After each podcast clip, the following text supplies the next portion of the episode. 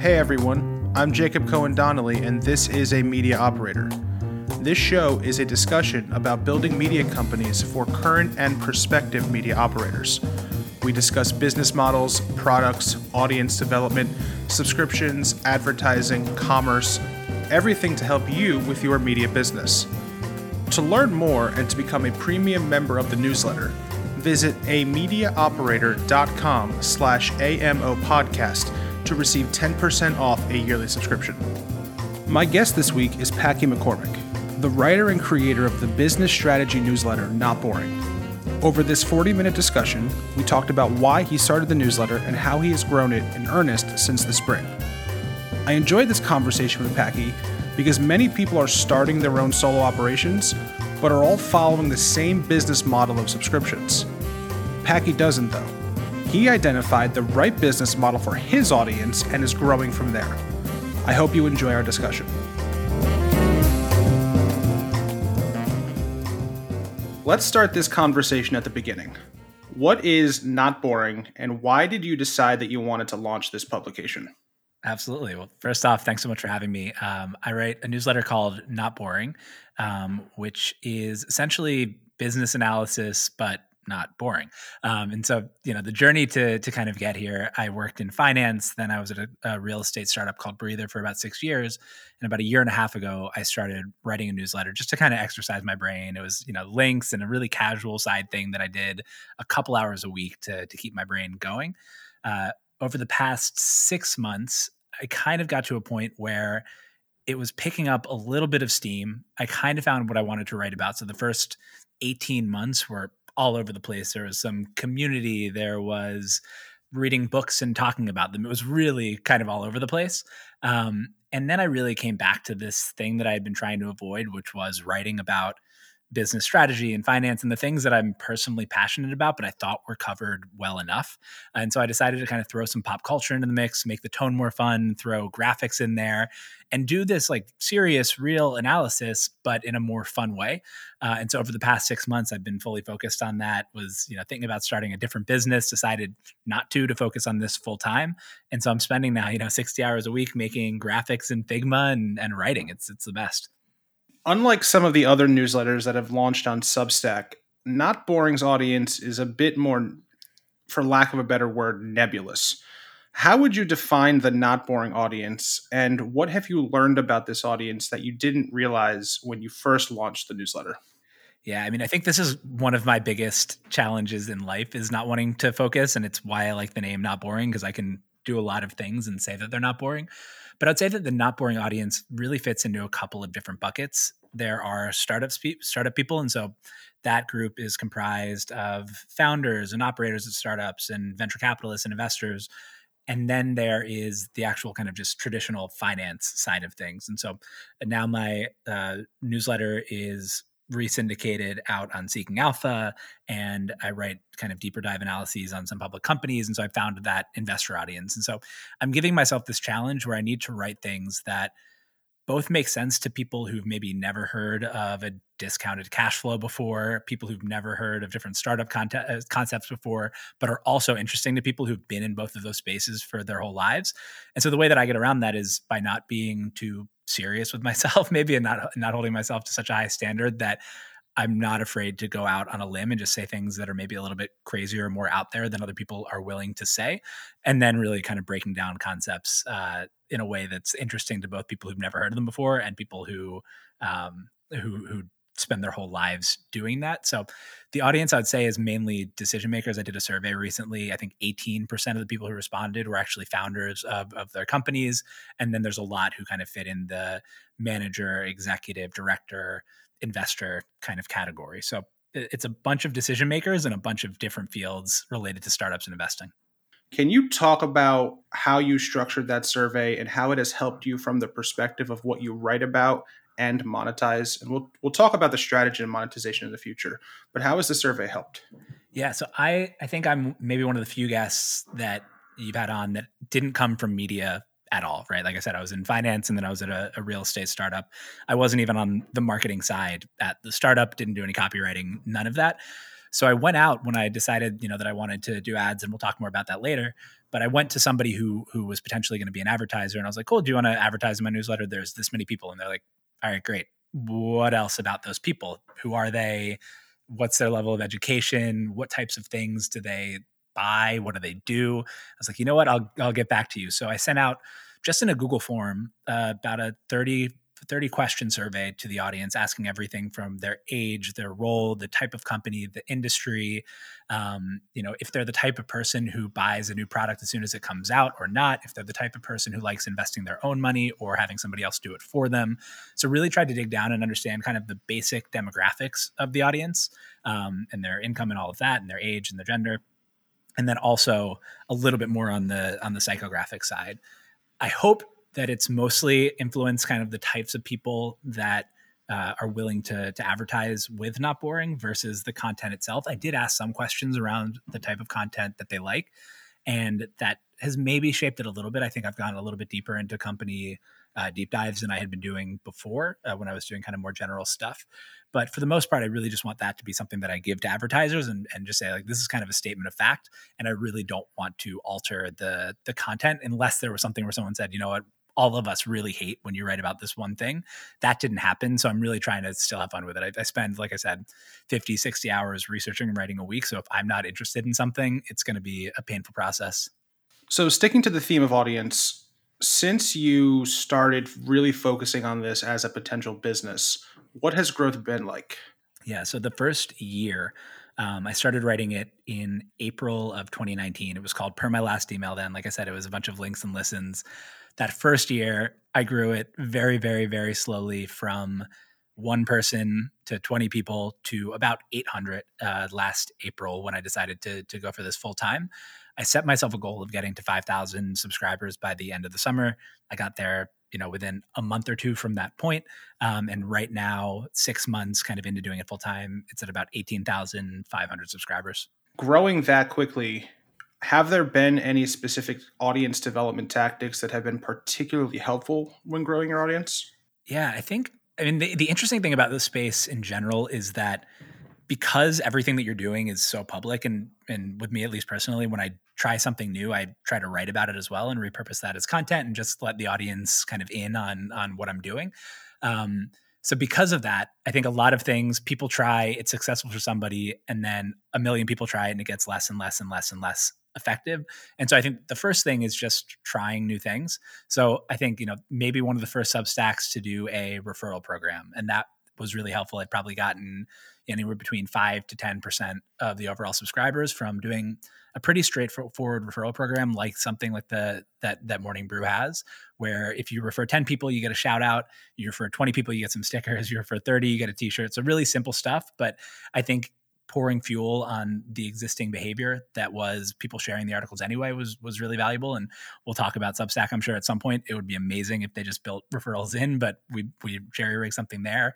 Um, the biggest thing that we did was launch a landing page very straightforward landing page just so we had the excuse to launch on product hunt and sent an email out to the list in the morning saying we're live on product hunt got a bunch of votes, got up to number two on product. And so I think that took me somewhere from around 1,000, 1,500 subscribers to 3,500 in a couple of days. And from then, it's really been up. Otherwise, it's really my focus has been mainly on the content. I've never been a great growth hacky person.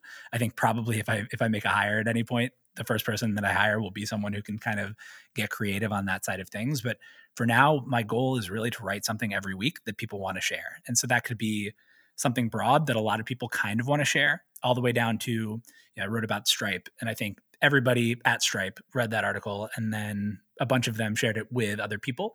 And so writing about particular companies, I think those people will share with the people that they know and then they'll grow and grow and grow from there. I want to expand on the referral system that you uh, that you guys built, and we will talk about Substack in a little while. But because they don't have a referral system, you had no choice but to build your own. And you and I talked about doing this. You know, I thought about doing this for a media operator. You know, can you walk through how you built that and what the process is for when people sign up for the referral system and when they refer people and how you give them prizes? Can you walk through that whole process? Totally. So I'd say the main word to describe this would be manual, start to finish. So the program itself is run through a platform called GrowSurf, um, which we plugged into a Webflow landing page. So I worked on this with a friend of mine, Tommy, uh, who helped me help me build this. So plugged in GrowSurf, which manages the whole kind of keeping track and, and issuing unique codes to everybody, a leaderboard, all of that. Plug GrowSurf in to a Webflow landing page, and then when I send an email, I say, "Hey, we have a, a land, we have a referral program. Go to this page, get your unique referral link, take that unique referral link, share it with people. When they sign up, if you get 10, 20, 30, these are the different things that happen. And you can go to this other page and see where you are on the leaderboard. From there, I take everybody who's signed up, download a CSV, upload those people to Substack. Um, and then manually, when somebody hits one of those milestones, I get their address, send them a form, get their address, and then send them the t-shirts or the stickers or whatever they've they've earned. So the whole process is way more painful and manual than it should be. But GrowSurf has been phenomenal for it. I just wish it plugged into to Substack. Um, because you know right now it's it's a little clunkier than than it should be. I think the number one thing that I'd love to see added to it is the ability to plug it into a particular email and a particular essay that I write. Because right now, I'm asking people to just send their friends to a random landing page that doesn't actually have the content there. Whereas I think the more natural sharing action is saying, Oh, I really like this essay. You should read this. And by the way, I get something if I share this and you sign up because you liked it after reading this essay. So I want to pivot to monetization you know, we're both built on Substack right now, and that obviously pushes a narrative of subscription first. And we both saw the advertising article Digiday did, and uh, I think Chris was just, you know, his his comment was, you know, we're focused on subscriptions. That's more interesting. You know, that's what it is. Not boring, however, is still technically a completely free newsletter. Talk to me about your advertising business. What sort of products do you offer? How did you come up with the pricing for those products? And what makes the not boring audience particularly receptive to this sort of advertising? Sure. So, you know, when I was back in April to the early summer thinking about whether I could turn this into a business, my thought the whole time, and I think we talked about it at the time, was I'll get it to about 5,000 people and then I'll turn on subscriptions, right? And so if I can get 10% of people, then 500 people are paying $8 a month. So that's four thousand dollars a month, and you know from there that's fifty thousand. But maybe I'll grow it over time. I realized somewhere in that process that one, and and I realized, I mean, I think a lot of this was based on you know our conversation, but one, the audience and the the topic was too general to really make a great subscription product, right? Like I think people really enjoy it and really enjoy sharing what I write, but it'd be hard to to go to your finance department and say I really need to expense not boring for professional reasons. And so, one, I think that makes it a little bit difficult for it to be a subscription product. Um, and then, two, I think just putting a subscription product in place, even if I started producing more content, just limits growth. I think, like like I said, my main growth tactic so far has just been writing things that people are willing to share, and so putting those things behind a paywall just naturally limits the growth. And I was just having, frankly, too much fun looking at the number go up on my chart every week to to put a limiter on that. And so always I kind of had in the back of my head that that I was going to go to subscription, but a couple of months ago decided, you know what, let me try ads first and see if this works. It's easier to turn back from doing ads than it is to uh, to turn back from doing a subscription. Kind of once you're in on the subscription side, you're in. So I put together an ad deck. I had it. I was going to send it to one or two people. Use the survey results that I had gotten, ready to go, ready to send it to one or two people. And I was like, you know what? If I have this thing, I'm just going to tweet it out and see what happens. So I tweeted out a little thread with the ad deck in it fully, the rates, the demographics, kind of anything that I would have sent privately, I just put out there publicly.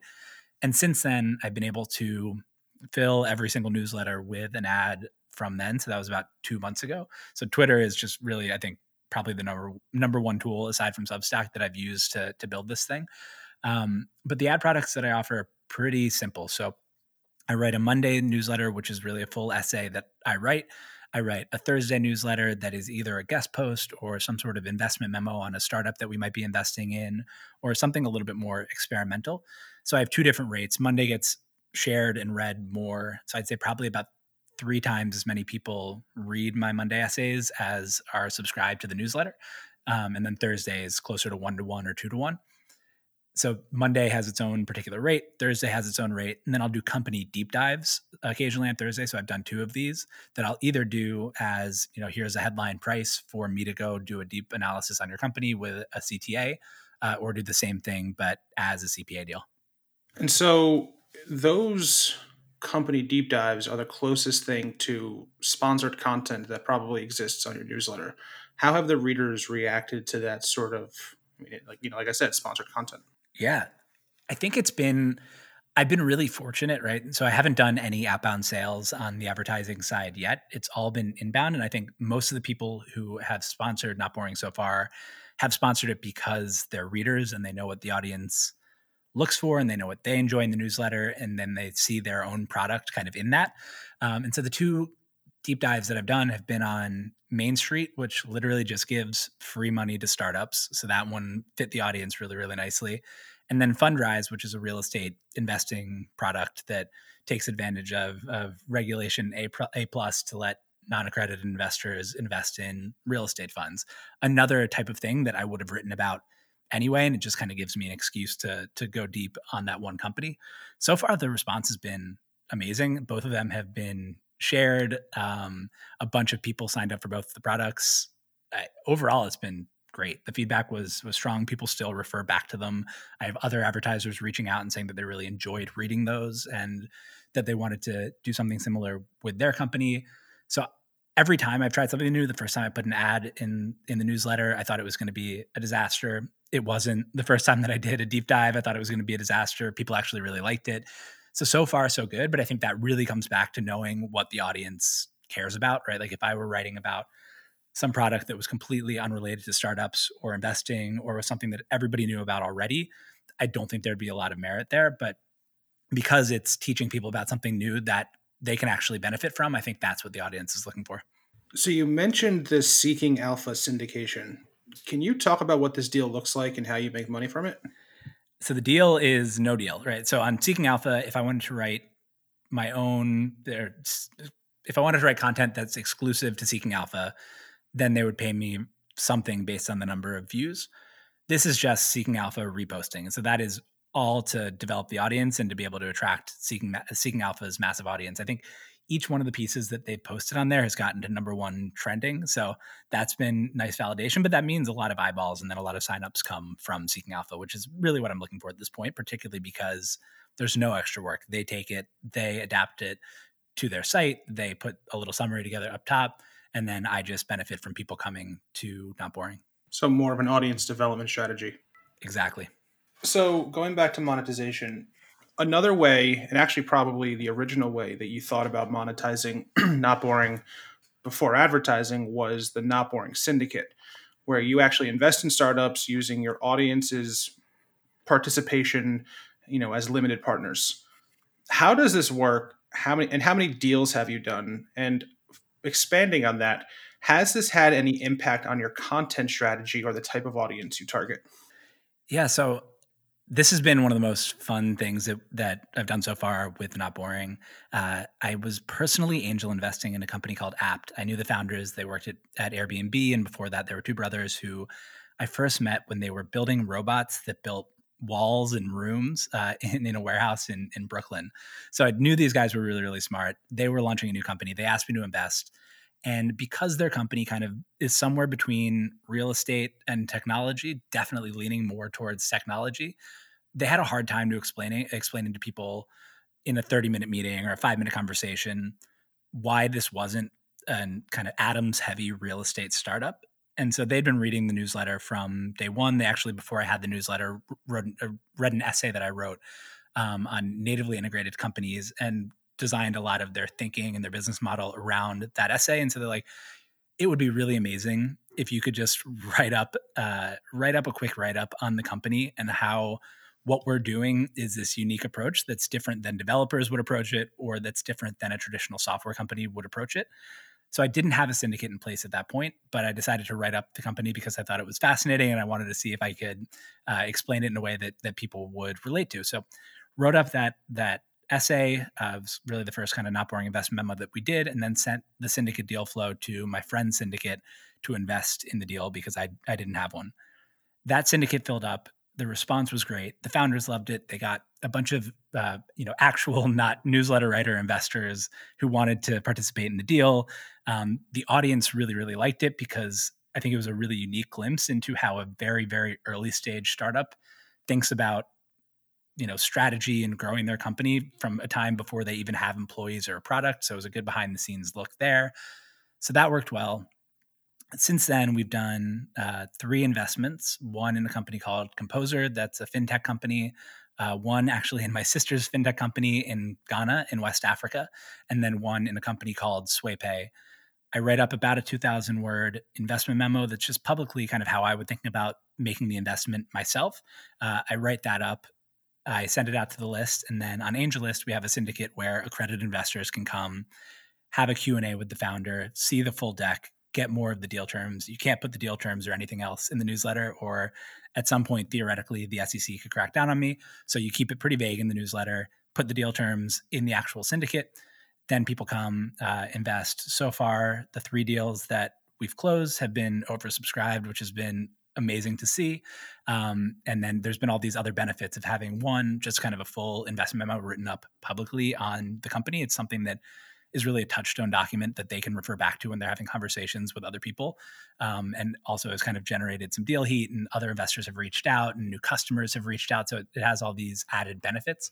And we're in the middle of doing the fourth deal right now. And that one's also going well. And, and really, the goal there is to do, you know, one one or so a month. I think one of the challenges with syndicates is that the incentives are fairly misaligned in favor of the person who runs the syndicate because you do receive anywhere between 15 to 20% carry or you know the upside of the deal for putting the syndicate together so there are people on AngelList who kind of just jam deals down people's throat because you know the best case scenario for them is getting as many deals as possible which means as much carry as possible for me because it's really this long-term payoff where the most interesting thing is being able to tell these founder stories and being able to show the audience how these things work. And then maybe if there's one of these companies works out in seven years, great, it'll be an, a pretty good payday.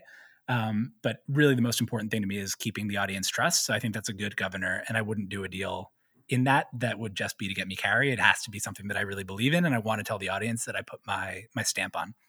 So for other creators that are writing newsletters in you know any number of topics, how would you advise them to determine whether this sort of a monetization strategy is right for their business. Yeah, I mean, I think like I, like I was saying before, I think there's a lot of things that people see and then do, and other people were running syndicates before me. I'm not saying that I was kind of revolutionary in in doing a syndicate, but then kind of rolling funds take off and get hot, and it makes sense because if you have a big audience of people who trust you, and you have the ability to kind of tell people stories to an audience, you can generate deal flow, get carry, it's a fun thing to do to be able to say that that you're an angel investor and that you're helping these companies. I think it really depends, right? For me, my audience is people who work in finance and in startups and who are the types of investors and customers and partners that these companies might want to work with. So I think it really aligns nicely with what I do.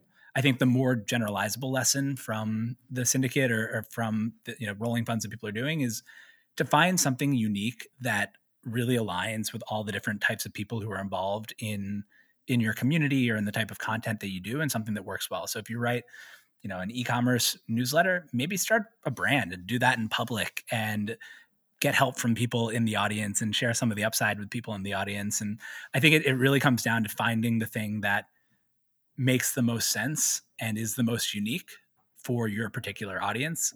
Because I think there's something there that just makes people feel like they're a part of something new and special versus being, you know, rolling funder syndicate number 972 are there other monetization strategies you are thinking about introducing and because you are on substack do you ever think there you know you will introduce some type of a subscription and I think right now my limiting factor is the number of hours in a week. Um, I just had had my first kid, so that's been fantastic and uh, you know just the best thing in the world. And it also means that I'm sleeping four hours a night and taking care of him for half the day. So any any new product that that would require generating more content myself is probably on the back burner for a little while. That said, I think one of the things that I would love to do is start really kind of uh, systematizing and formalizing some of these company deep dives that I do and turning them more into research reports with models to back them up. So somewhere between, you know, somewhere kind of like a, an ARK Invest um, where they do a lot of work and and put it out there publicly, but maybe as a kind of one-off paid product versus a subscription model. So if I do a deep dive, I, I did a two-part deep dive, ten thousand ish words on Tencent and I'm building models for myself and doing a bunch of stuff in spreadsheets behind the scenes. But then because I want to keep it interesting over over 10,000 words, I'm keeping a lot of those numbers out of what I write and keeping a lot of the models out of what I write. I think there's something that I could do to package a lot of that up and really bring on someone who's a lot better with numbers than I am uh, to to help out there. But really start packaging up these these packs on a bunch of different companies. I think that would be next. Let's talk about Substack what do you think Substack needs to build or do to make it easier for you to continue growing not boring?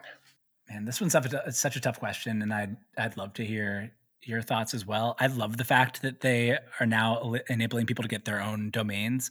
That's been a big sticking point. That's why I did. That's you know, aside from Product Hunt, one of the main reasons that I that I did a landing page was just so that I could build up my own SEO juice, but all my content still lives on Substack. So I love the fact that they did that. There's the audience discovery piece, and and they've done a little bit there to let people find you if they follow you on Twitter. I think there's a lot more that they can do there, but everything that I think that they should do, there's also I can see the the other side to it, right? So if at the bottom of every one of my newsletters, they're saying, oh, you'd also like X, Y, and Z person. At some point, there's only so many hours in a day that people can read. And so every great person that Substack sends somebody to from my newsletter is someone who might not read the next edition of my newsletter. So I, I think there's a lot of tricky balances in there, and Substack has a bunch of different audiences. I would love to see them just open up the product a little bit more. I'd love a little bit more customization. Um, I would love if I could send longer emails. And I don't know if you know the answer to this, but why the tracking pixel needs to be at the bottom and why I just can't send longer emails, I don't understand. Um, but there might be a good answer for that. Um, but opening it up just so I can I can start kind of integrating more third party tools that more and more people are starting to build. Right now, it's such a closed ecosystem that if there's anything good, even like the referral program that I'm using, I have to do it as kind of this separate, very manual process. I think if they kept a lot of the same things that they have now, but they opened it up a little bit and allowed me to plug in some other APIs, I'd be pretty happy with the product. As far as I know, the tracking pixel doesn't have to be in the footer, but for whatever reason, most ESPs just sort of naturally do that. Um, I do know, and I only know this because we're doing a migration to Sailthru in my day job. They actually encourage you put it in the header because of this exact reason. So I'm kind of surprised other ESPs don't do that.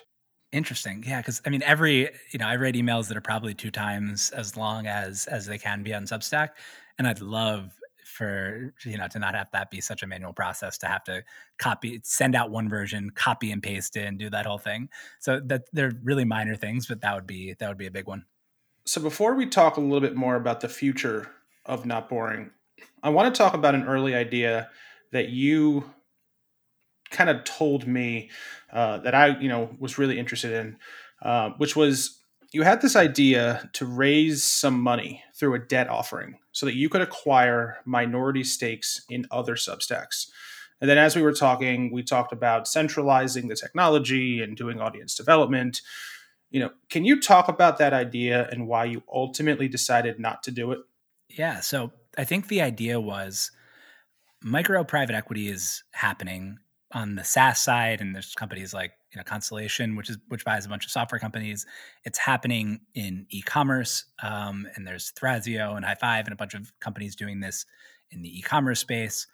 Now there's a lot of media businesses that end up looking a lot more like SaaS businesses, which means that you really should be able to raise debt uh, against kind of those cash flows of the assets that you're buying pay it down and keep some of the upside.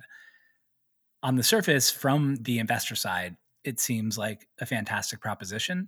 I probably talked to 50 different newsletter writers about it.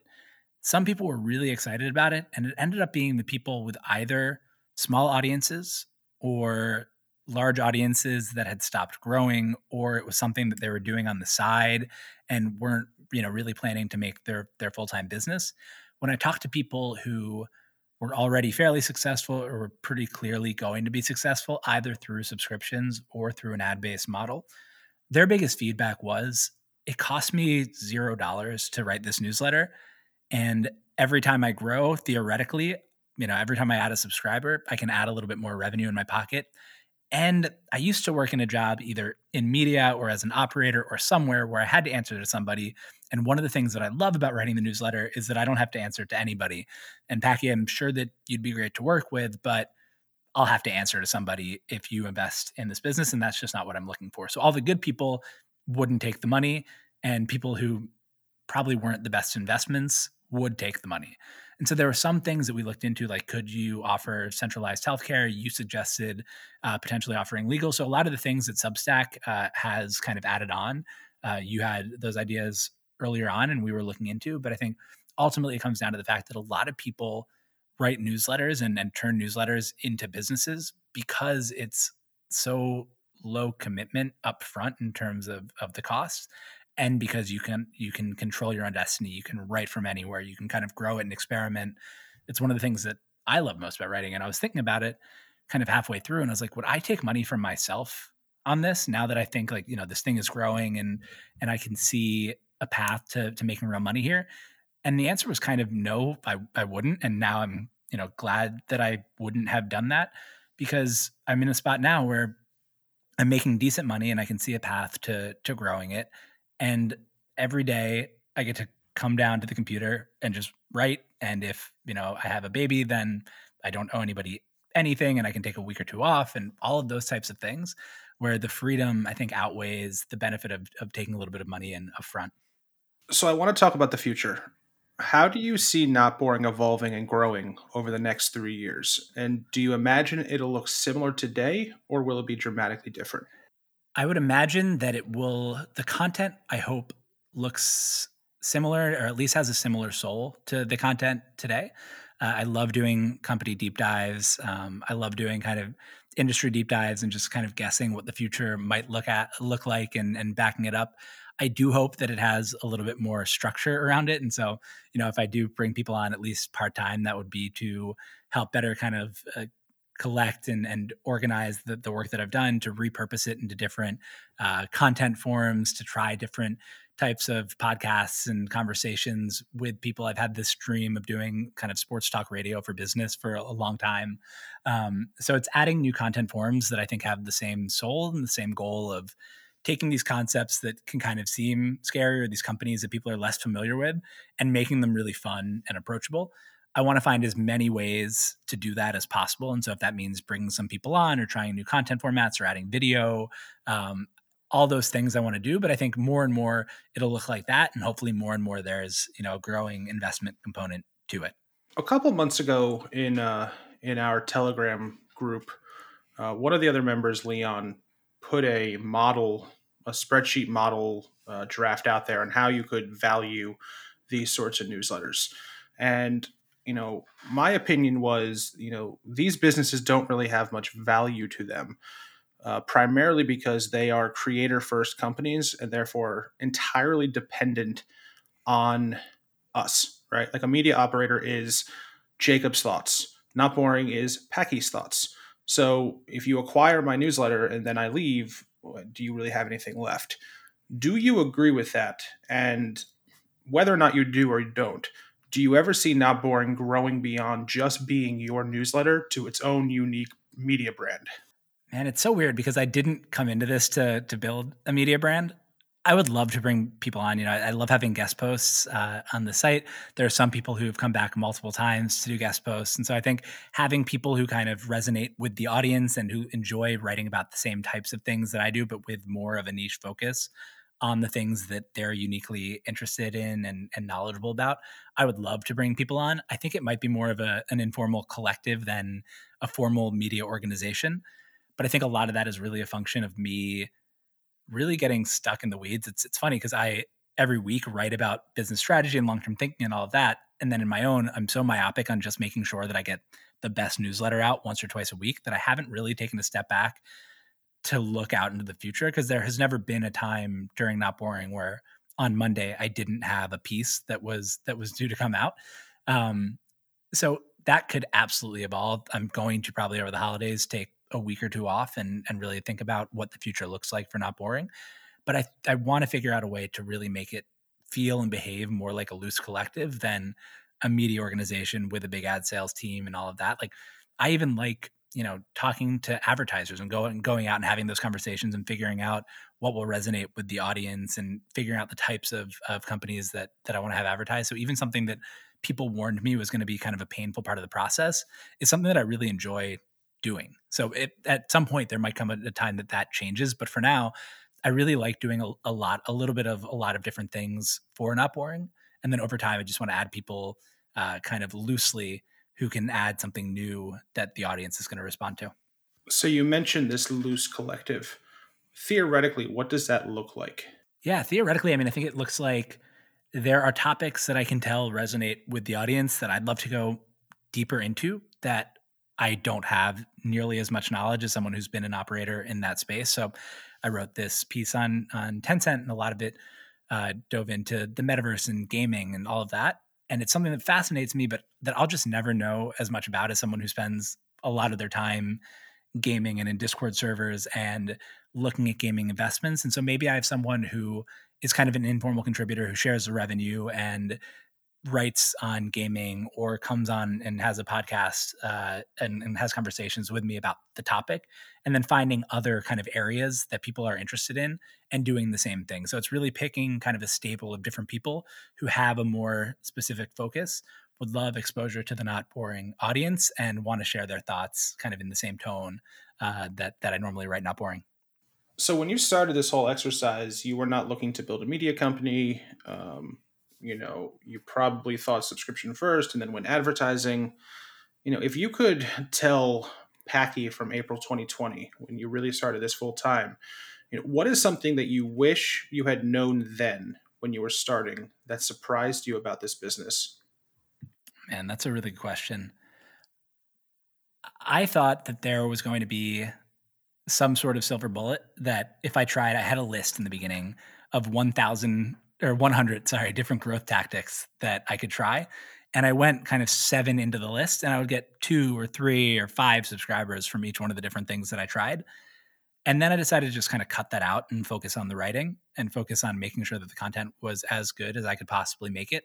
Um, and then the audience kind of just started growing on its own from there. And so I think one is just focus on making the content as good as possible. The other is I think throughout the 18 months, even before I decided to turn this into a business, um, I was really struggling to find a voice maybe that sounded smarter and more sophisticated than I am. And it really started hitting once I just leaned into writing kind of as I am and, um, you know, just having fun with it and being, you know, a little bit serious, but not too serious. Um, and just kind of finding my own voice. And I wish I had told myself in the very beginning that you're not going to be able to do this if you try to sound like somebody else every week because it's going to be absolutely miserable. So just kind of figure out what you enjoy writing and then attract people uh, who who enjoy that style. And to expand on on that, you know, what is a mistake that you've made that either you wasted a bunch of time on or you wasted money on, uh, you know, that you wish you hadn't made, and what did you learn from that mistake? Yeah, this is a good one. So I actually I got very into the idea of community. After I left Breather, I was thinking about starting a business that was actually called Not Boring Club, which is where I got the name from. That was somewhere between Soho House and college extracurriculars. So I had a debate club on the side. Um, I was experimenting with a bunch of different kind of community based things. I started an online community. And because of that, I started diving deep into writing about community and talking to people in community and it's the nicest group of people in the whole world and it's a fascinating space and i think there's a lot of a lot of innovation happening there and a lot of exciting things happening there. But there was like something in the back of my head where i was like you know i think i'm a little bit more of an asshole than this honestly like i come from finance i came from kind of a you know a strategy and operations role at a startup and it took me kind of i think taking a step back writing one or two essays that that leaned into maybe like i don't want to call it the evil side of me but like the finance side of me and realizing how much more I enjoyed doing that and just kind of fully leaning into who I was.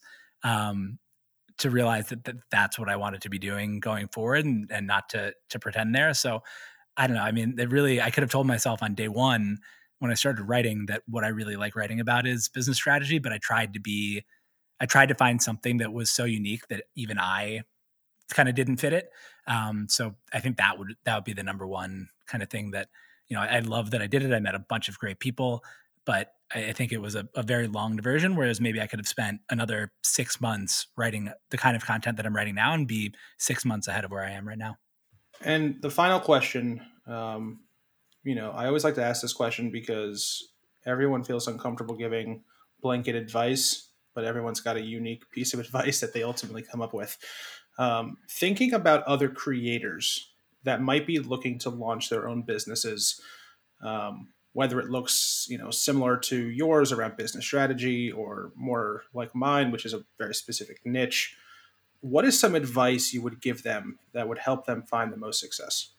Yeah, I think it's I think it's very similar to the last one, which is find something that you're deeply passionate about because you're going to be able to get deeper into into that world. You're going to be able to to meet more people. You're going to be able to have more knowledgeable conversations. You're going to enjoy it. So get really specific on kind of the the topic that you're going to write about and have it be something that you love. But then experiment a lot with with how you actually run the business or the newsletter. Um, i you know building in public i think has maybe gotten a little bit overdone now but i've loved kind of being honest with the community from day one and telling people you know last week I had 100 subscribers and this week I have 104, like 4% growth. That's amazing. So letting people in on the journey the whole time. But I'd say be specific about the thing that that you're passionate about and want to write about, but be open and loose about the different ways that that manifests itself. If you enjoyed this episode, hit subscribe and give it a 5-star rating with your thoughts. If you want even more, sign up for the newsletter at amediaoperator.com. Each Tuesday, I analyze the latest media news. And on Fridays, I do deep dives into specific strategic and tactical topics about building media businesses. Thanks for listening, and see you next week.